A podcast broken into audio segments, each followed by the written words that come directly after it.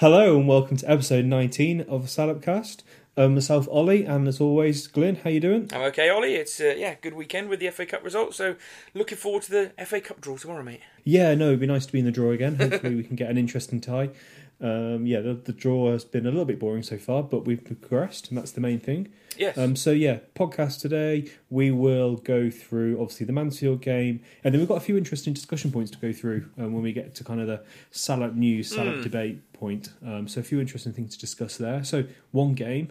Um, so yeah, shouldn't be too long one. No, it'd be nice. I think we were just saying it's coming up to that busy Christmas period, really, isn't it? And we were thinking of getting a guest on, and, and we thought actually that's us to go a little bit uh, light this week and have a little palate cleanser for the rest of the, the action that's coming up for the rest of December and into the start of January. So it, it is this hectic period now, and obviously still being in the cup, Ollie. It's going to be another game we've got to fit in somewhere and move move some fixtures around. So yeah, Ricketts will be moaning about not having fresh players again soon, mate.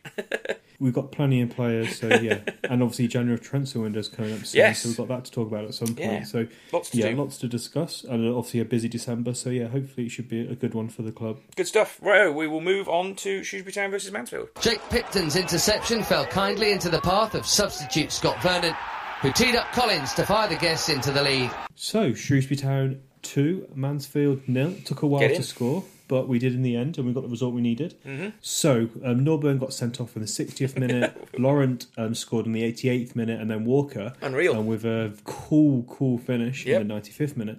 So a couple of changes for this this week, Glenn, for the team. So yeah, who who started? Yeah, I, I, one thing we should just say, we talked a bit at, at length last week about who should be dropped, didn't we? We had a sort of segment on that, and um, you know, obviously, I think we both identified Beckles and Murphy to, to possibly get dropped. I think from remembering back to, I certainly said that, and yeah, they, they definitely dropped out both of those. So yeah, Leary started in goal. We wanted to see Edwards playing We a did. certain role as yeah, well. we did. So obviously, obviously, people are listening to us again, Ollie. Maybe not. Um, yeah, but Leary started in goal, and then we had the back three of Williams, um, Ebanks, Landell, and Pierre. And then Love and Golbourne kept their places as the wing backs. And then the midfield three was Laurent and Norburn, with Edwards possibly a little bit more advanced. And then Cummings and Okenabirhie up front as a two, which was, uh, again, a little bit of a change in terms of playing two strikers. So, yeah, I say we kind of, the things we thought were going to happen actually did happen, which is which is interesting. We're not normally always so accurate, Ollie. But um, I, I think I was I was glad to see that back line in there. I think everyone's had a break really, other than Beckles recently. So I think it was possibly his turn to maybe sit out. So uh, maybe it was based on the performance last week, but also you know he's got he's got to have his rest as well, I guess, with this busy period coming up. Yeah, and it's the team that we wanted and the Yeah, team that we're definitely. expecting. I think it's probably our best three central defenders, and I think there's a nice balance as well with Pierre and Williams supported by Ebanks. Mm, yeah, possibly, possibly. And I think Max has you know lo- lost his place through injury and, and probably deserved to get it back last week because of what he'd been doing and that obviously gave him an excuse for that error that Murphy made so um certainly glad to see him back and and you like Dave and well I like Dave everybody likes Dave and everyone's glad to see Dave playing so yeah definitely the strongest team I don't know Uh, that's probably a, a debate for another day but is that our strongest team I don't know Ollie Pretty close to Mm, it. it's I not think. far off, is it? Yeah, I think it probably is our strongest team. Whalley Um, yeah, Whalley missing, but I think having two the two best strikers in the team. definitely yes Giles gives a lot going Yeah, forward, but yeah. we're a lot more secure.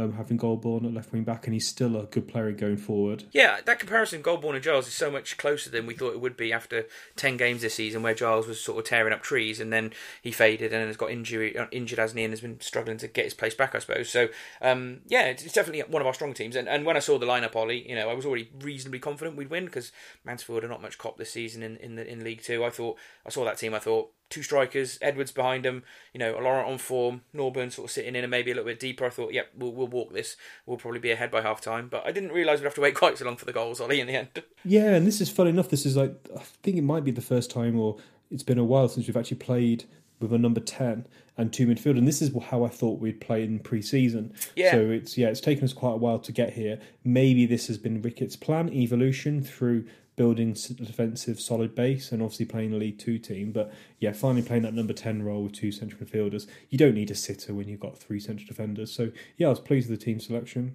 especially against Mansfield. I, I doubt he's going to. I'd be I'd be interested to see if he plays two strikers up front in this kind of formation in a league game. I think maybe he thought FA Cup at home to a League Two team. I can show that maybe we can go for it a little bit more. But um, it was interesting because even though we had those more attacking players. I'm going to be brutally honest about it. The first half was trash again. It was pretty dull, the first half, wasn't it, in terms of the game? And there wasn't much attacking intent by both teams, a lot of passing around in midfield. I, I honestly, at half time, I thought it was an awful game, mate. I know we'll go through what happened, but you know, even with all that excitement about seeing that lineup, it didn't quite come to fruition straight away, did it? No, it was it was, it was yeah. Let's go through the first half quite quickly. Um, the game was pretty turgid. Um, they were playing three at the back, um, kind of matching each other up in terms of in terms of formation and shape. Yep. Um, I'd say we kind of if you had to if it was a boxing match, then Salop definitely won the first half on points. Um, Mm, yeah, yeah, some good it. runs from Edwards and Laurent was.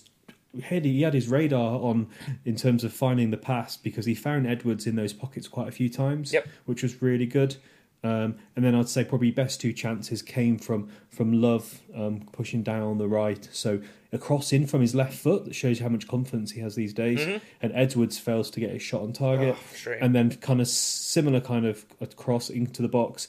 And Cummings fails to react, which I thought was a surprise. Yeah, it was a really good cross that one, sort of late on in the half, wasn't it? And I, I, I think I put on Twitter, I thought he'd, he'd missed a sitter really, but from some of the South Stand reaction um, that I've seen after the game, and obviously the, the replay as well, I think Love maybe just got a tiny, you know, one two percent extra pace on the ball that meant Cummings just couldn't quite reach it. Yeah, it's a shame it because it was a fast. tap wasn't it? You know what I mean? And and it was just a little side foot into the back of the net, and we'd have gone ahead then, maybe we would have gone on and, and won it more comfortably, you know, earlier on in the game. But um, yeah, it, yeah, it was interesting. I mean, the first half to me, as we've just said, was wasn't great. I think that my observation was that, sadly, Cummings and Okenabirhie didn't look like a partnership. Ollie, would you agree with that? I think it was their first game together. Yeah, though. I know, but and they didn't have much service, did they? No, Let's that's for sure. fair. No. Like how many times did they get the ball to feet, opportunity to pass around? It was a it was a really odd game, and um, interestingly, actually, let's go to this now. So yeah, I put a comment out saying that in terms of number of passes, which is possession, that Mansfield were edging it, They were, which yeah. is. And and the reason I made that point was because playing against a League Two side at home, you would expect to have more possession than the opposition. Mm. I'm not saying obviously that possession's everything. It was just a simple pointer that um, Mansfield are having more of the ball than us, which, considering they're 15th in League Two, as was not a good um, indictment of how Shrewsbury Town were performing. No, it wasn't. It wasn't to be fair. And and um, as you say, we shaded it on points maybe because I think we had maybe better openings, not chances. I wouldn't say, but you know, I think we maybe had one, or We two. shut them out well, though, didn't we? To be in in in, a positive sense, defensively we were very resolute, and we were throughout the whole game. We say, we say that most weeks, don't we? I mean, last week was the aberration, and we said this last week, didn't we? That oh, we've conceded four at home. I said to It's you last week. We've got a couple of Yeah. outliers, haven't we, in this season? exactly. Um, but hopefully there won't be too many of those, and there definitely will be true outliers. Yeah, Um, that's more the defensive performance we're used to, and Yeah. we will continue to see. I'm sure of it because they found it really hard to break us down. Maynard occasionally looked a little bit handy, and he thought if someone was going to break us down or find a little tricky pass around the back of them, they would. But all in all, they they looked pretty average. But but so did we all, honestly, in the first half. And and the reason I brought up going back to what I mentioned, we went a bit off that. I was talking about Cummings and um. I think you know they could be a good partnership together. Poten- potentially, the pace and the the trickery of those two would be difficult for some League One defences to deal with. But I am worried about Cummings. The more I watch him, he's cutting a quite a frustrated figure. I think during games, um, because I think he thinks that he's making the runs he should be making, and we're playing in a way that isn't really isn't really working for that. And I was it was interesting. I was talking to my brother earlier on today, and he was like, "We're, we're just not sort of playing to his strengths." I don't think. Um, and you know, it's typical Shrewsbury Town, isn't it, to to get a really good striker in, someone that's probably a bit more of a pedigree striker than we're used to over the last ten years, and and just completely nullify them. You know, had a really good burst of goals when he first came in, and now is is cutting sort of this this sort of sideline figure during games. It's it must be hell, hellishly frustrating for him, and I I personally just think there's so much more there that we still haven't tapped into. yeah, I totally agree with your points. I would Yeah. say bit more time maybe for Yeah, him to yeah. kind of settle down and, and perform. But yeah, I totally agree with the sentiment that he's probably frustrated. He looks frustrated um, when he's playing and when he comes and he gets substituted. But he keeps working hard. Yes, he does. Hopefully, hopefully, especially with a number ten playing and the team gets a bit more used to each other, that we can have that. Obviously, we can't keep saying that forever. No, Um, but yeah, it'd be it'd be interesting if we play this. Well, obviously, dependent on um, Norburn's suspension, but it'd be nice to have played this this midfield three for a few games and the two strikers for them to build a bit of relationship.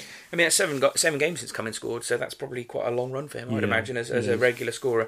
Uh, um, it's not quite as long as Scott Golbourne hasn't scored for. I don't know if you saw the statistic I put Yeah, out there this week, but you shared it. I I was going back to sort of have a look at the longest period of time since our players have scored, and obviously, you know, some of some of these defenders play a lot of games and don't score. But Scott Golbourne's now played 168 games, Ollie, 2,212 get days since he last scored. He last scored in November 2013. I mean, my God, that's a long time ago. So if Scott Golbourne scores this season, I'm on the pitch, Ollie. It'll be a cr- tremendous moment. And it'd be nice for Ro-Shaun Williams to score as well his Yes. first goal. Yeah, yeah. There's a few on there. And fact, Vincelot hasn't scored for about 45 games over over uh, sort of he scored last 2017. Same for Donald Love. So yeah, I'm I'm now looking at that. I want those three to get some of goals. Obviously, Vincelot's not going to get one with his injury, but um, yeah, I thought it was interesting. So yeah, Cummings can be on a, on a streak of seven and be frustrated, but Scott Golbourne must be must be worried about it. But um, yeah, all in all, that Yeah, was just- go on. Just one more comment I want to talk about the first half. So um, there was a um, number four precedent for uh, Mansfield is booked, and it really winds me up when players do this. He refused to come to the referee. Oh yeah, So he just kept walking off, walking off, and walking off. I don't know. For me, that's just it's, one. It's disrespectful for the referee. One, it time waste, and for me, it's just yeah. I just don't like to see that. Maybe I don't know, being a bit of an old fuddy duddy, but for me, it's not the kind of behaviour you like to see. Um, it's it's not really respect, um, respecting the official. Yeah, I hate it as well. It's a bit disrespectful, isn't it? Um, funny if a referee took some took that seriously. If they were going to book them for the foul and then they just you know didn't come over, give them another yellow card, send them off. That'd be Well, thing, hilarious. What should you do? It's an interesting little question. So, for me, an option would have been he could have run over to, or, or made direction towards the manager and then put a bit of pressure on the manager to do it. Or maybe there's a, a bit of, I don't know, bit, why not book the, the captain for Mm. a player disrespecting the referee? It's an interesting one. It's certainly um, stopped the um, some of the um, um, shithousery that we see. Yeah. Do you remember the respect campaign, Ollie? That I never, know. never went anywhere. We- Respect. Remember the you remember you weren't supposed to kick the ball away Yeah. after a foul. a few of those, a few of those things have gone by the way. So I remember when we first started did this podcast, and we talked about all the new rules they were bringing in about that sort of thing. And I I don't, you know, if we go back and listen to that first, second podcast we did, I can't remember one it was. I'll bet you that a lot of the things we talked about on there just don't happen regularly. Um, some of them do, like you know, people getting sent off on the other side of the pitch when they're injured or you know being substituted. That, that happens occasionally. You do see that one, but um, yeah, not not good really. I highlighted my game before the before the late um, goals happened at half time. Went outside and had a burger, Ollie. So um, I had a bit of a smile on my face at half time. Um, so yeah, half time though, I I was just going to say, I didn't think Mansfield were very good either, and I, I still No. thought that we had a more quality in us to be able to step our performance up. But I, I was already thinking at half time it'll probably take a substitution. Yeah. What what would you have done? I don't know. I don't know. It was one of those ones where it was even, so I wouldn't have made the sub at half time. But I was thinking if this game keeps going on 10, 15 minutes like that, it'll be bringing someone off the bench to maybe spark it into life, you know. Yeah. I don't know, bring But maybe on, this, think maybe this just maybe this is kind of links onto the to the goals and the sending off. Mm. That maybe we were just matching each other up so Yeah, much that yeah. it was a bit of a stalemate. They were definitely trying to like slow the game down a lot and Yeah. Oh, they were wasting time from the start, standing in Yes. front of free kicks. Um, they were clearly quite conscious of our, the the step up in quality that we had. Yep. Yeah, they were definitely there to take us back to Mansfield, I felt. And, you know, I think they've possibly still felt like that when we went into 10 which is a bit odd. But, um, yeah, there was there was definitely a tactic to stifle and slow the game down. And, and that then doesn't let us play really at any kind of tempo either. And it was bitty during that first half. And I think it continued, it did continue into the second half, really. I know that, you know, maybe Mansfield had a little bit better of a, of a chance in that first 10 minutes, but it still wasn't a great open game. It was poor, and the, the game was really boring. It was cold, and it was a bit boring. Um, but the game finally woke up around sixty minutes, and, and by this point, actually, there'd been a little bit of needle between the players. I thought. Yeah, yeah, there was a little bit, wasn't there? I, I think FA Cup games are a bit more passionate, aren't they, Ollie, for, for players? Sometimes I think because it's, it's that knockout game. You know, everything's on the line. A league game, you know, you're going to play. Yeah, it you can know, you can just like die out into a draw, kind Yeah. of. But yeah, you, you can, but yeah, with a league game, yeah, it, it's that you've got forty of them, forty plus of them to come every year, and so you've got chances to to get and you back get a at bit it. more familiar with each other. Yeah, but uh, yeah, but I didn't. I didn't think that the, the sort of little bit of niggle and needle there was there was played much of a part in descending off when we get to that. I thought it did. you did. It's Oh, okay. interesting. Yeah, I thought it was just a one-off that- moment, really. No, no, no. I thought I thought there was something going to happen Oh, after okay. that moment. So there was a couple of there was a foul um, which Norburn was involved in. Then they had a free kick, and then they kicked off again. And and the, when as the ball was coming up, I thought that Norburn was going to get involved in something, and then it then it played out. He got sent off. he was definitely trying to. Inv- we, we, I think we've decided we're going to have a chat about Norburn at the end of this podcast, aren't we, Ollie? Yeah. Because there's been a, a lot of online discussion about his performances this season um, and where we're at with him, really. I, I thought, again, it was one of those ones where we've talked about this before, where he was kind of trying to fly into things and try and get things going because I think he might be aware that his influence on the game wasn't much, really. Um, and so I think that, that that played a part in how he kind of got involved in the send off. And you're probably right, it did kind of affect some of those moments you were talking about, which looked like it was a bit of niggle. But. Um, I, I don't know. It was a, it, it was a bit of a weird one. The sending off, wasn't it? I think, Yeah, it was a weird one. So for those who weren't there, like basically there had been a foul, which was a lot of bit people, niggle. Ollie. yeah, yeah. There's only three thousand or something Christ. attended. Four hundred and fifty-one, I think, from Mansfield. Yeah, So basically, the ball came forward. I can't remember if it was a free kick or a goal kick. Um, and then basically like the challenge. Um, and then basically Norburn went had the kind of had the ball balls bouncing between players. One player went down on the on the ground, and then Norburn proceeded to kick the ball into the player. Yeah. Now, I can only assume, I'd be interested to get obviously your view on this, Glenn. I can only assume that the, the referee thought that Norburn kicked him, but he kicked the ball into him. Now, he, he knew what he was doing.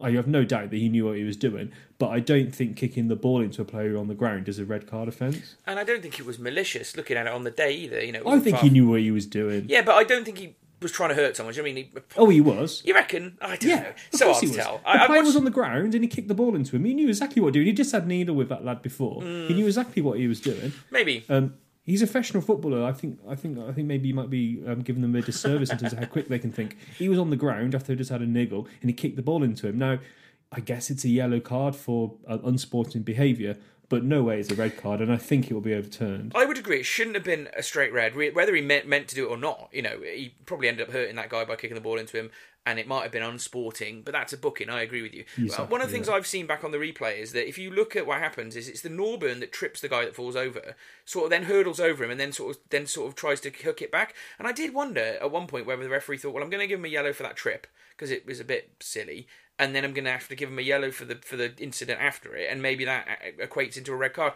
And it's one of those ones where you'd like to hear Hmm, what the referee what you'd like to hear what the referee had to say to Ricketts afterwards as to what the specific reasons for a straight red were. Because for me, the combination of those moments could have given the referee good reason to send him off. But for that one individual incident of kicking the ball into an opposition player, for me, I, I would I unless there was contact where he followed through, and I've watched the replay No, back, I don't think there didn't. was. Yeah. No. So again, why not? We, we've obviously we talked about this last week. We didn't think that the red card would get overturned for um, Pierre, which it did this week. So you know, why not go back to the EFA, uh, the FA disciplinary committee and see if we see if we can get another win this week? You might as well. It's nothing, nothing ventured, nothing gained. I suppose it's a it's a bit of a, a dubious one as well. I think. Yeah, definitely. We definitely should appeal it. Mm. Um, obviously, be interested to see what the referee said. Um, obviously, will play Yeah. into part. So yeah, it's one to one to watch as the week progresses. Did Ricketts mention it? I, we don't. We will go through Ricketts' comments, but did he mention this in his post match? I've not got a chance to Yeah, he did. He said he hadn't seen it back, but he said that Yeah. Ollie had told him that um, he hadn't done anything. Uh, hopefully, someone in the press asks gets a chance because they've got the, the press thing before the EFL Trophy thing this week. It'd be nice if if you listen to this, Lewis, if you could ask Ricketts a bit more about what the referee said about that because it'd be it would be interesting to know why it was a straight red. Maybe he won't answer it, but there you go. That's what I'd do if I was doing his job. Um, but there we go. So, but let's be honest, the red card absolutely changed the game, didn't it? It did. It can change the game completely. In a, in a good way for the team that went down to ten men, which is bizarre, isn't it? Really. It's an interesting one. So yeah, I've got an opinion on this. How do you think the sending off changed the game? Like, what do you think the consequence of it was? I think I think suddenly Mansfield thought we're down to ten men away here, and there's a chance of us progressing through this straight away now, um, without us having to try and you know do all the stupid stuff to get a replay. So we'll open up a little bit more. They opened up a little bit more, but they weren't any more effective. But that opening up did slightly open them up at the back for us to attack better. Um, so yeah, it's a bit of a weird one. You would have thought they'd have attacked us and they would have started creating more chances. They never really did that, but they certainly left enough space then for us, sort of behind their midfield, for us to take a bit of advantage of. And I think that also going down to ten men, we moved players into different positions, and they they just didn't really get to grips with it straight away either. Yeah, but it's funny. As if it's I know Oh, you we've haven't been reading my tweets. No, no, I know you've been I painting all day. I know exactly. That's why I'm saying. I know you haven't because you've been painting all day. Oh, man, I but have. I totally, agree- yeah, totally, totally agree with you, Glenn. Oh, And go. it changed the balance of play. Yeah. And interestingly, when we scored, we scored from two counter attacks. So obviously they were committing men forward. Uh, but it, it, it almost, I don't know. I, I don't like the term "wake to players up," but I think it meant that the players had to put a bit more of a shift in. Mm. Um, as you said, obviously Edward dropped back a bit more to playing alongside Laurent, and I think Laurent just took the game by the scruff of the neck in that one moment. And God, he's such a good player. He's really improved. His his his, his assists has improved. His passing, as we mentioned in the first half, to some of those balls to Edwards. Um, you know, he's he's a really good athlete, um, and we're seeing him progress as a footballer as well, and it's fantastic to see. It's he's definitely, I'd say, he's one of my favourite Shrewsbury Town players at the moment. He's really, really good. I think a lot. I think a lot of people would say that. To be fair, Go- going back to that, our agreement there, and I agree. I didn't read your tweets, but I think that the reason why we both are on the same page there is it was because it was pretty obvious to everyone that was there, wasn't it? What had happened? It was so clear what what, what mistakes they were making, really, in And terms of how some they people were approached it. saying it. Some people were saying it's because Norburn had gone off. We'll come back to I was only taking the mick when I said that, well, in, to some respects, I suppose. Um, but yeah, yeah, I think you know we've, we've talked about the reasons why for it, but um, yeah, they, they they they missed a trick really because I, thought their performance from the sending off was embarrassing, Ollie, for a team that were playing ten men that could have progressed in the cup against a higher league opposition. They they aren't they, you know they haven't got an awful bad amount of quality players. I think they're probably Spent good. loads of money. Yeah, good standard League Two players. I thought that what they what they did was embarrassing to be honest. I mean, I'm sure their Yeah. manager would be livid about it, but yeah, it, it did did free the game up really. We started we started to sort of um, creating a couple of chances. There was still not Yeah. a massive amount of chances during that period up to the 88 minutes. There was there nothing that was clear cut from either team. No, Um, Love should have scored.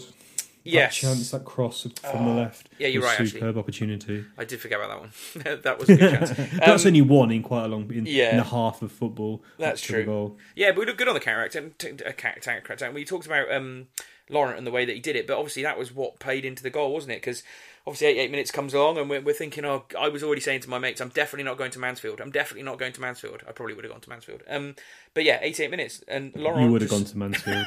Laurent just suddenly got the ball, stormed forward, um, and played in Udoh, who'd come off the bench and, and had been doing okay. Um, he has a shot, which the keeper sort of spam out, and the deflection lands lovely at Laurent's feet. And we used to complain about Laurent's finishing all the time, didn't we? Where he'd miss reasonably Yeah. decent chances, and he doesn't at the moment. Obviously, he scored a lot in the last few weeks, but clinical little finish. You know, knew exactly where the back of the net was, and he's playing with massive confidence. And you can always say, "Oh, players all need confidence," but there are some players that are proper confidence players, and when they're confident, they're really, really good. And I, I'm starting to feel like Laurent's like that. If he, when he's really confident and playing like he is now, he's he's like feeling like he's unbeatable every week when he goes out on the pitch. yeah, and I think he'll, you know, he's 24 now, so he's, you know, he's, Yeah. he's obviously a bit more settled. Maturing. Um, yeah, he missed a few chances last year in a in a, in a failing team, but as as to say, you know, confidence is everything in football. Yes. um, and confidence and having a team around him which is a much higher level than the team that was last year. Yeah. Um, yeah, he's, he probably doesn't feel as much pressure to score, um, and he just took the game by the scruff of the neck in that, that one moment and a, a superb drive forward. Yeah, and that, that was testament to his whole performance, Ollie, really, wasn't it? He, Yeah. he was like that for most of the game. He was definitely the most impressive town player, first half and second half for me. Um, and, and I'm glad that it was him that broke the deadlock, really, and, and showed us the way forward. And his record in the FA Cup's unreal, isn't it? It is. He scored loads of goals in the and against higher level teams as Yeah, well. yeah. Um, so those who weren't at the game, what happened? So Lawrence Dom's forward in central midfield. Um, he plays the ball to Udoh, who's in a nice place, who does well actually, really well to control the ball and get the ball onto his left foot. He has a shot. Um, it deflects off number four, which is quite funny, as what we mentioned earlier.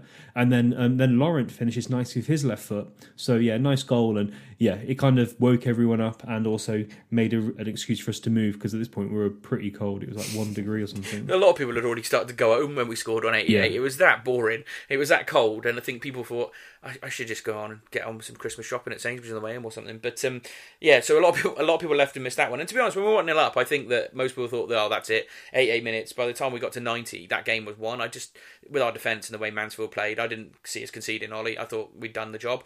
Um, and the second goal was just cherry on a cake, really. But my mum and dad was freezing, and they left before the second goal. They don't normally do this, to be fair. But we, my brother pointed out they were leaving on, say, um, I think maybe it was like 91. They were trying to get home, and uh, obviously, what happened on 95? Yeah, the um, super cool Brad Walker had come on the pitch. Um, t- again, town counter attacked. This was really nice play from Udoh, absolutely superb. So Edwards gets the ball, he goes to Udoh. Udoh does that number four. Easy. You mentioned him back, Yeah. who's yeah a bit of karma for that lad.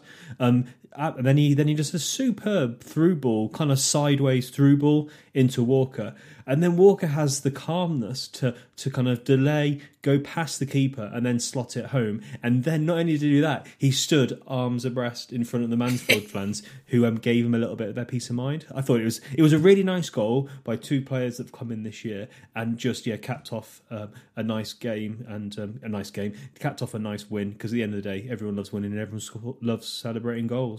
Yeah, to, and it was good. It was a lovely way to end the, the Saturday afternoon. But it was weird why he was giving him like a load of grief. Was it just because he think he was just being ballsy, know. or think there been some?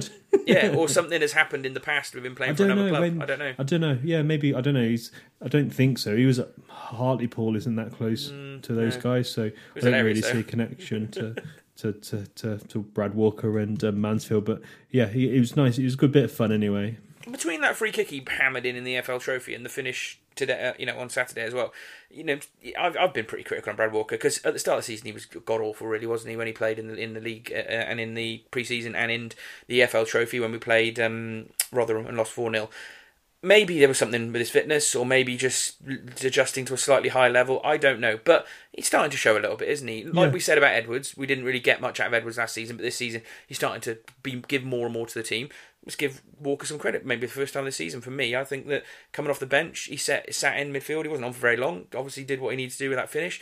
Great quick feet to, to leave the keeper sitting on his arse. You got to give him massive credit for that. As a, Yeah, he got forward because Udoh's not slow, Yeah. is he? no, exactly, and he's more of a defensive midfielder, isn't he? From what we've seen, so being the man charging forward into the box might might be quite a rarity for him. But yeah, I'll give him some credit. He came on, he, he did his job, and he, he scored a really good goal. So yeah, congrats to him. Yeah, really nice goal. Capped off a capped off a obviously not an entertain, entertaining game, but No, a good win, and everyone loves crap. a win. And obviously Sam Ricketts came over, got a lot of claps from the fans because Yeah. at the end of the day, he's employed to win games, and he won the game. And he's got and he's got an unreal FA Cup record. He certainly seems to like the FA Cup, doesn't he? I mean, Yeah, he does. obviously we had a big run last year under him, and, and, and this year we seem to be into the third round again. So you know, potentially an, another big chance to play another big team like um like uh, Wolves last year. So yeah, uh, you know, he's, he might not have had it all together in the league since he came here and, and been pretty average, I suppose. But FA Cup cannot really complain, so that's good. It's My- the my kind overall- of season, isn't it? This is the perfect kind of season. Um, like you know, where we've got the kind of the license and kind of the freedom to have a good cut run. You know, we're not going, we're not going to unless we have a late surge and get in the playoffs, which is possible. But we're not going. I'd be surprised if we got into relegation battle. So No. this is a, definitely the kind of season where you really want to have a bit of fun in the FA Cup. Well, you had a big you had a big rant, rant last season about the FA Cup being a distraction, didn't you? When But you're in a this year- relegation fight, yeah. This year you don't need to have that rant, do you? Because it's not really distracting us from mid-table, so it's fine. But I- I think my overall summary of this game, Ollie, was I turned around at the end and everyone was saying, I said, basically, all's well that ends well. You know, it wasn't a great game, but at the end of the day, we got the result, so who cares? And and I, you know, I've said before on this podcast, I really really love the FA Cup. So I went to Bradford the other week, and um, to be in the third round again, and and you know have that draw on Monday night thing, and the excitement of it is great for Yeah, lower league love, fans, love isn't it? And so I can't I can't wait for that tomorrow night. And uh, yeah, let's get. I say there's a there's a statistic out today, isn't there, that we've been drawn at home 13 fixtures in a row now, which is basically mental, if you ask me. Um, so yeah, let's actually get an away draw, and if we're going to get it, let's go to somewhere with a massive stadium and let's make a load of money money Old out. Trafford somewhere. Yeah, let's make a load of money out this cup run this year. Yeah, because just so those who don't know, um, the the way it works in terms of the FA Cup money works is after it's basically there's the gate receipts and all the money, then expenses is kind of chalked off, and then the, whatever rem- remains is 50-50 between the two clubs. Yep. So yep. yeah, playing at Spurs or playing at Old Trafford is Anfield, yeah, it's, yeah. it's game changer. Yeah, it'll be good. Oh, I can't wait for us to draw Rotherham away. That'd be or, great. Um, or a non-league team away from home, and Is there any that's- uh, yeah, that- I'm not sure, mate. I'm not No, sure. I don't think there is. I'm not sure. Maybe there's one or two, um, but yeah. So um, I think I think we've discussed Mansfield Mansfield enough. I don't think I Yeah. don't really want to squat them anymore. So Nah. um, top three, um, I'll do mine first. So I went for Laurent first. Then I went for Love because he defensively was fine and he actually created quite. Yes, he missed that shot, but he created a few really good goal scoring opportunities.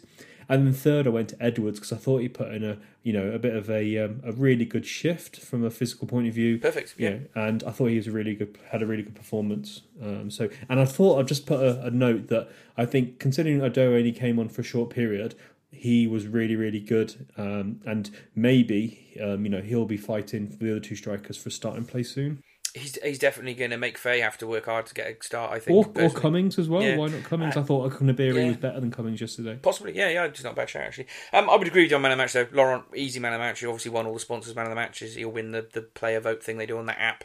He'll win all of them, um, and rightly so. He's definitely the man in form and, and the man who's like we always ask for, stepping up to the plate. He definitely is. So great performance from him. I also went for Edwards, but I went for him for second. I actually think his his experience and and um, calmness on the ball at times is something that we really really need. Um, and yeah, when when there were certain parts parts of the game, you could see him talking to the younger players sometimes. Ollie, it's something I noticed yesterday. He really does have an influence on the field as a sort of. He's not the captain, but he's he, you know he can do that role as well from, from that years and years of experience. So thought it was really good. And I went for I wanted to go for one of the two one of the two. Well, I wanted to go for one of the centre backs. Um, I didn't. I, thought that Banks Lendell and, and Pierre were probably shaded it of the two. I didn't think Williams was quite as good as those on Saturday, but um, eventually I went for it. Ebanks-Landell, another clean sheet, and he made an unreal block in the second half. I can remember, um, and he was just really solid, really good. Won all his headers.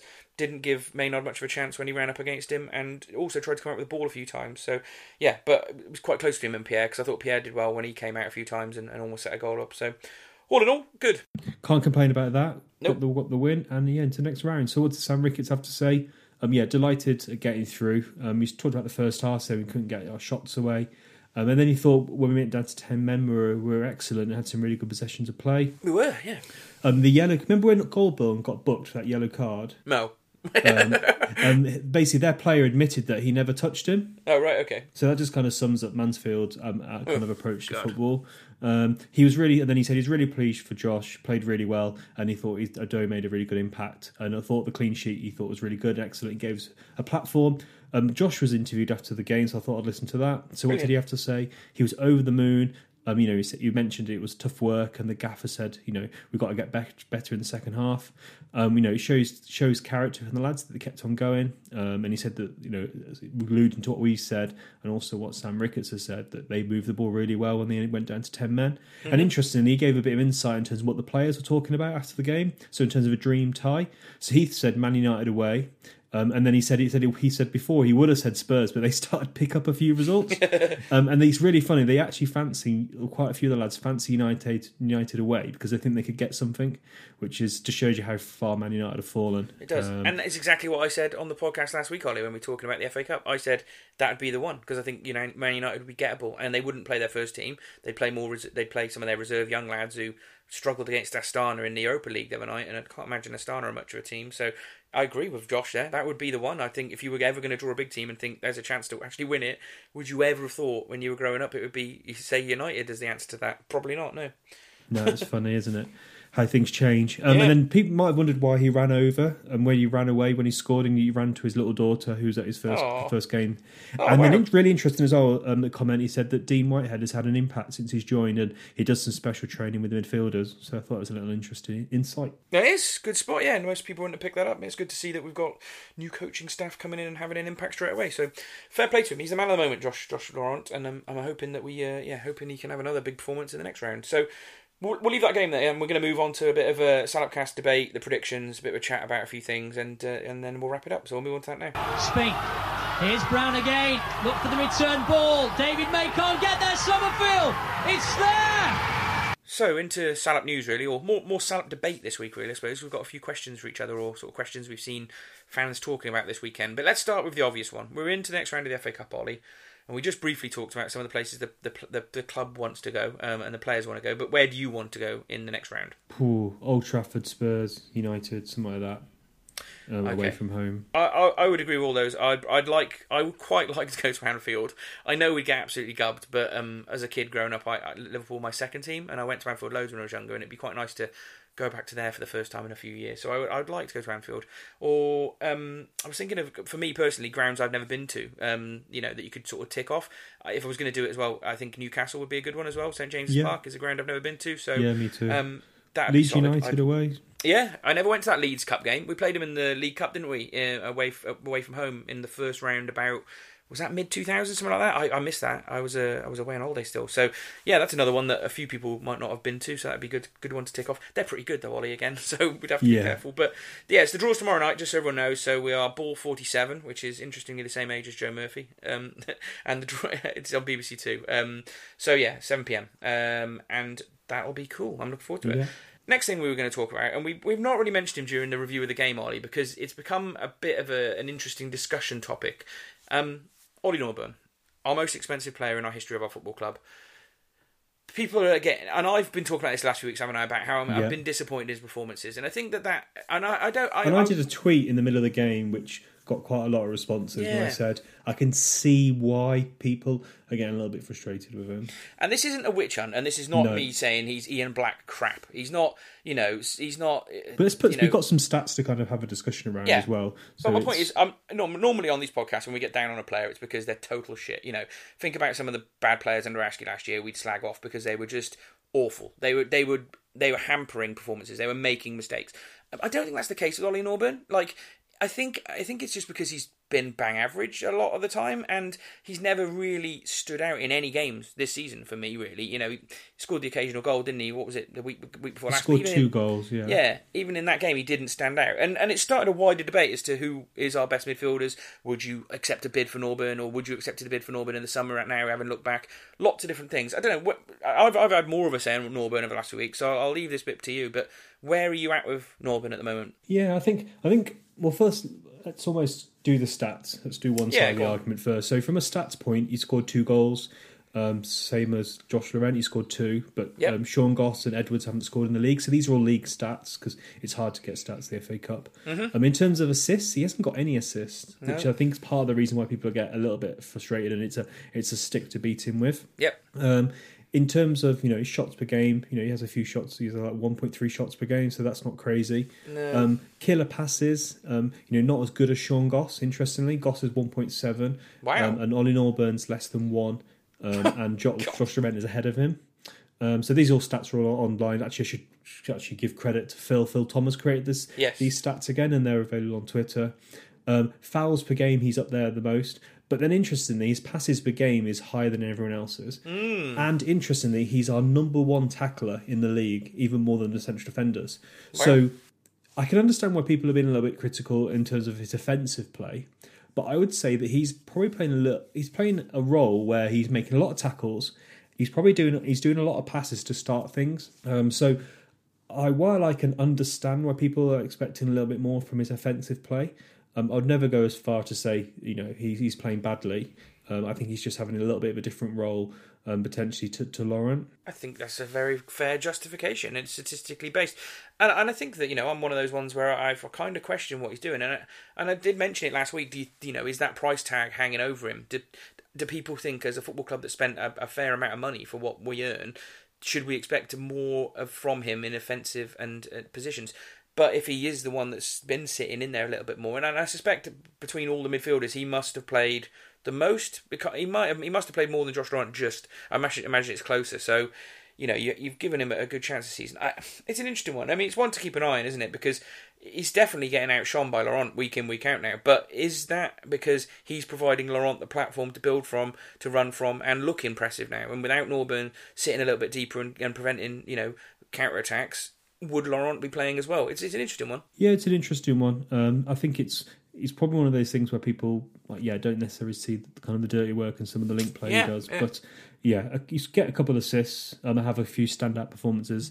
Um, I think also maybe because he was so good last season and was one of our better players, maybe people are saying that. So and he's seen other players kind of around him perform at a high level. So yeah, I'm not saying he should be dropped at all. Um, it's just an interesting one. A couple of assists, a couple of good through balls and stuff um, would probably um, yeah would be um, good to back him in terms of in terms of performance if that makes sense. He's playing at a level where if he is that one that's sitting more deep week in week out, which has started to be the case, he is playing at that level where you, it's getting to a point where you would question if Goss was fully fit that he should start every now and again. You know, you'd like to see Goss be given the go in the Norburn role personally, and so I, I don't think he's not going to get dropped because he's club captain and and he's obviously doing a lot behind the scenes as well, which we've not even discussed. But there is probably an argument to say that at one game every now and you know to to see how it works that Goss could play that role Norburn's playing, and I bet it wouldn't be much different, but.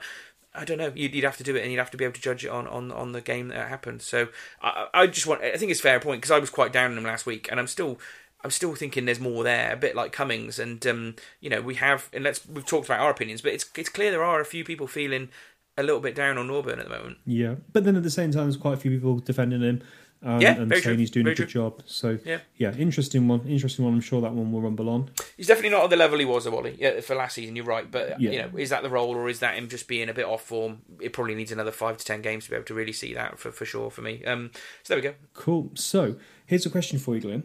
All right, so okay. What do you make? So this, here's a scenario. So the scenario is um, someone leaves the club and there isn't a statement. So what kind of what kind of conclusions would you draw from that? Oh, we've had the, we've talked about this lots of times, haven't we? Because the, the club sometimes it's a, it's a crapshoot about who gets an announcement when they leave the club, but particularly for long-serving members of staff, right? Um, f- on that scenario, I think it's a bit unprofessional. I think that if someone's worked for you in a capacity, particularly if they've done a half decent job, you should have the respect to just put out a thank Especially in a football say- club, you know, we're obviously not talking about our businesses, but Yeah, just make, just makes us look a club. bit looks it makes us look a bit shit, really, doesn't it? a bit tin pot maybe. Yeah. So yes, the reason I say that, and obviously that was a bit of a cheeky link in that um, um, Adam Henshaw has left the club. Yeah, he has, hasn't he? And, and obviously Yeah. he's been here. the- the- I think people say he's the last remaining staff Yeah. member that was here. Someone before. said the purge is complete. oh God, the purge. You know, we did talk about Ricketts' purge, didn't we, a while back? And maybe he's the final one of it. And he's moved on to uh, a, a fellow League One club, which is interesting. So he's not stepped up the pyramid. Um, so he's taken all of our transfer targets for January through with him to Doncaster. So I'm sure everybody that Doncaster buy in the January transfer window will just be able to say, "Oh, we were after him." Um, but interesting to lose him just before the window. I suspect that the work we've done for what we would do in January had probably been completed a few months ago. I think I heard, um, God, I don't know where I heard it now. I was listening to someone talk about the transfer dealings on, on the radio this week, and they were saying basically everything that everyone wants to do at January has pretty much already been sewn up, other than other than a few last minute deals, which I thought was interesting. Um, so hopefully it doesn't affect us there, and obviously a new guy will probably come in soon, and um, yeah, hopefully they they'll get some some some things lined up for the summer. So. I don't think it'll really affect us too much, but I um, think I disagree. do you? Oh, interesting. Yeah. Go on. Yeah, so it's interesting. Remember when Paul Hurst joined? Paul Hurst, one of the things he was cited about was having more staff. And Yeah. remember, he particularly talked about having an analyst. Um, and Adam's got a really interesting role. So, like, you know, most big clubs, you'll have kind of a team performance team who manages the performance of the team and does all the scouting. And then you also have a recruitment team. But Adam does both because obviously we're- we've got a smaller team and less resource. He'll also decide who's going to be scouted, and he'll also support the team on a on a pre-game and a um, kind of analysis of the game, and also preparing for the next game. So I think losing him is is a, is a bit of a loss, and depending how quickly we can get someone in, and depending how quickly they can pick up um, the process, it's it's going to be a bit of a challenge. And also, it's one of those areas where everyone's going to have the kind of own take on how to do it, and maybe someone coming in will maybe kind of rip up what Adam has done.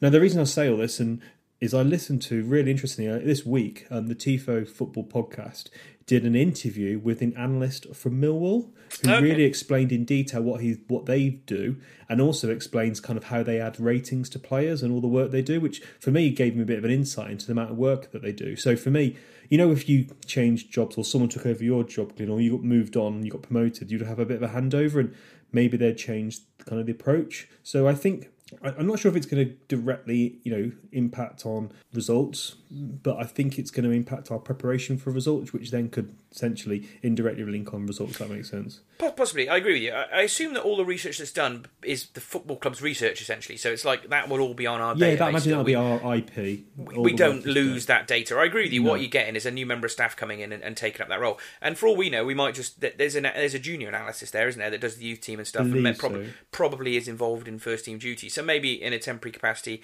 they'll take that role for the next few weeks while they find someone else who's equally qualified as Adam Henschel to come in and do the job. But I agree with you. It can unsettle it, I suppose, Yeah. at this stage. Um, and I guess it depends. We don't really know how much of an impact that Ricketts is having in a lot of this stuff now, maybe compared to Paul Hurst or John Askey previously. It might be that there's Ricketts has wanted more control of it. I haven't been to those interviews with him. I wouldn't be off off that surprised if Ricketts was way more into being a part of that analysis. You know, when we've spoken to them and, and Pitts about it as well, they're pretty big on that sort of stuff. So maybe it's you know you do need someone like Adam Henschel to run that team and, and, and the recruitment side of it as well. But maybe Ricketts is reasonably comfortable with it. You, you can't tell. But I, I suspect we'll have someone in post within a week or two. You'd hope so, but I think it's just worth giving kind of respect to because we signed. I think you know transfer dealings over the last few years have been pretty good. Yep. and we signed some. Obviously, con- he contributed to the Paul Hurst success, um, and also you know contributed to the players we've been talking about today. So Ollie Norburn, um, Josh Laurent, um, so, you know, so the players Williams. um, Love, Williams, yeah. So we've, I think the the, the Adams definitely leaving a good legacy in terms of signings, and I'm not surprised that Doncaster have um, poached him away. So good luck to him, and Yep. um, yeah, Yep. it's a bit of a shame the club didn't put a statement out about him because I think for me, from our, as a fan, he looks like he's done a good piece of work. Um, so yeah, it'd be interesting to see what happens in this role. I'm literally just checking the uh, the Shrewsbury Town website now, and I just to check we haven't missed anything. No, I did Uh, check no. out. Either There is an interview with Marvin. There is an interview with Marvin Morgan though, so that'll be worth watching later. Um, there's all this fresh ego kid stuff, isn't there, which is uh, quite interesting. So yeah, there we go. No, I can't see anything either. So Actually, yeah, I've got a funny um, fresh ego kid story. Actually, so you? there's this guy. Um, on when I was on holiday, was wearing a fresh ego kid hat. Um, Yeah. So me being me and not afraid to talk to anyone, asked him. Said, "Oh, you like you like Marvin Morgan?" And he had no idea what the fuck I was going on about. People, people wouldn't, would they? No, it's, No, it's a big it's just a brand, now brand, that's in loads so, of yeah. shops. Yeah, yeah. Whereas when he started it, uh, it, it's interesting. I was reading the, the press version of this interview, and he's talking about how when he first set it up, he had uh, what was it like? Oh, I've forgotten the name of the players now. The players Jacobson that were there, and like Jacobson and and a few of the others were sort of helping him take stuff to the the post office that's down by the station, and he used to live near there. And just imagine it's gone from that little thing in his back uh, in his back room of his house in his flat, living in Shrewsbury, where he's not from, to this pretty na- multinational, you know, international business. You got to say, clever bloke, and fair play to him. Yeah, it's a good success story, and yeah, fair play to him. He seems like a nice guy. Yeah, he does. He does from the interviews as well. And he's obviously got a, a fair bit of time for this football club as well, which is Yes. great. So fair play to him. Um, and he also did promise he'd play for the away supporters uh, on Twitter a few weeks back, and um, then he signed for us. Then he signed for another team, so we had to put that on hold, which is a shame. But one day I'll get Marvin Morgan to play for the fans team. That would be brilliant. Um, and we're not talking about the fans team, Ollie, because we got heavily beaten by West Brom yesterday. So that's not being talked about in this week's uh, Salop news. No, let's Um, over that. yeah, the board have given me the back in for another week, but uh, I'm like Marco Silva. I'm one game away from the sack, I think. Um, but yeah, let's just finish this one off then. Really, predictions. You got it right last week. You got you went for a two 0 win. I did. I went for a 2 0 win. So, yeah, back in the game, closed the gap. Um, so you got it right, semi right in terms of you got went for 3 1. So, obviously, Yes. you got a point. Yep. Um, I got three points for getting it. So, it's 10 7 now. So, um, yeah, still got a fighting chance of winning the prediction league for the season. Yeah, exactly. And and we've already predicted Oxford, so we don't need to do. we did that. well, like we did. I've forgotten ago. about. I've deleted it. So yeah, I, we need to predict Oxford again. So what are you going to go for? It's away Oh, Oxford. I thought we should have stuck with the old one. Now we'll change it because it's been so long. I can't remember what it was now. I know I can't either. It was on the old agenda, Ollie. We could have checked, but uh, let, us re-predict it. Um, yeah, I'm going to go for us to lose two 0 They're pretty Okay. good, Oxford. Okay, I'm going to go for a one or draw. Okay, good stuff. Let's leave it at that then. Um, well, before we leave it at that, we have got two games this week, haven't we? We should just mention we've got an EFL second round of the of the trophy um, versus Man City, which I won't be going to. Um, and then yeah, Oxford on Saturday. So busy week this week, and uh, we'll have a fair bit to talk about next week. But we just wanted to wrap this podcast up, didn't we? Talking about the fact it's first of December today. Um, so we're 25 days away from Christmas, and we always do a Christmas special, don't we, Ollie? And, and um, we've not really announced what we're doing so far, so we thought we'd do that on this view on this episode two or three weeks in advance. Um, so yeah, we're gonna do uh, a Christmas special this year on the the Shrewsbury Town Team of the Decade. Um, so obviously we're coming up to the end of the, the 2010s, aren't we, Ollie? Um, and it's always a good chance to take a step back and think, right, who was your team of the decade there? So what we're going to be doing this week is launching a, a survey to all fans, um, putting out on the usual channels, Twitter, Facebook, Facebook groups, Blue and Amber, um, anywhere that fans sort of congregate really, and trying to get everybody to sort of congregate a, a sort of I don't know what is it crowdsource really a view of what Town fans th- thoughts are of the last ten years and particularly who the best players are in a 4-4-2 formation. So yeah, look keep an eye out for that later this week. It should be interesting.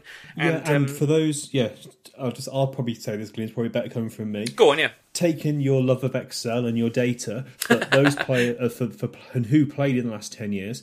Glenn has very kindly created an Excel that has goalkeepers, defenders, midfielders, and strikers who has played in the last ten years and how many Yeah. games they've played. So, yeah, you don't even have to think too much about the players. You can just glance glance on the list. Um, Yeah, it's it's good to see the make the team. So yeah, fair play for that, Glenn. That's right. It's, it makes it a bit easier for people, doesn't it? And Yeah. as part of the, the Christmas special, we're going to be taking in the fans' views, and me and you will discuss that, and then announce the sort of Salopcast team of the decade, really. But we're also going to be doing a little bit of on the. I'm going to be on the road visiting a few guests we've had on, a few sort of people who who are associated with Shrewsbury Town to get their views on it, really. So it'll be a bit of a a bit of a documentary style, and then and then a summary and a, and a final team, really. So Yeah. something exciting to look for. And if we've got a lot of content, we might roll it into a sort of New Year special as well, where we might discuss games of the decade, um, worst games of the decade, best and worst managers of the last ten years, and just you know, like we did a review of the conference season, sort of a re- review of the last ten years, really. So yeah, always a good time to take a take a breather. I think the club's in a way better position than it was this time ten years ago, wasn't it? So um, Yeah. yeah, it's been a, been a good ten years. We shouldn't really complain about that. No, no, it definitely hasn't. So, I think that yeah, that draws a close to this episode. Good stuff. So yeah, thanks everyone for listening. Thanks for your contributions on Twitter and the conversation. It's yeah, part of the fun of doing the podcast. Damn right. Yep, keep it going. It keeps keeps it fresh, and it, it also me- means that yeah, I think the best thing about it is that we do pay attention to what people say on Twitter and, and Facebook and any emails that we get. We do get emails and stuff and, and other bits of um, content and people contacting us, and we do you know roll that into trying to represent everybody's views as much as we possibly can. Obviously, this is me and you talking every week, Ollie, but we try to, to bring up these different things, which is where the Nor- Norburn conversation came from. That Yeah. it's something that was definitely talked about this week. So yeah, hopefully everyone appreciates that. And uh, yeah, I'm missing Oxford Ollie. Just to wrap up, I hope you're going because otherwise I don't know what we're going to do. Um, I might go. I'm not sure yet, but if not, we'll maybe get a guest. Yeah. Can, I'll probably be glutton for punishment and watch the game back. Yeah, I'm having a game off just for the busy Christmas period. So uh, yeah, everyone that's going, enjoy the game, and we'll catch you next Sunday.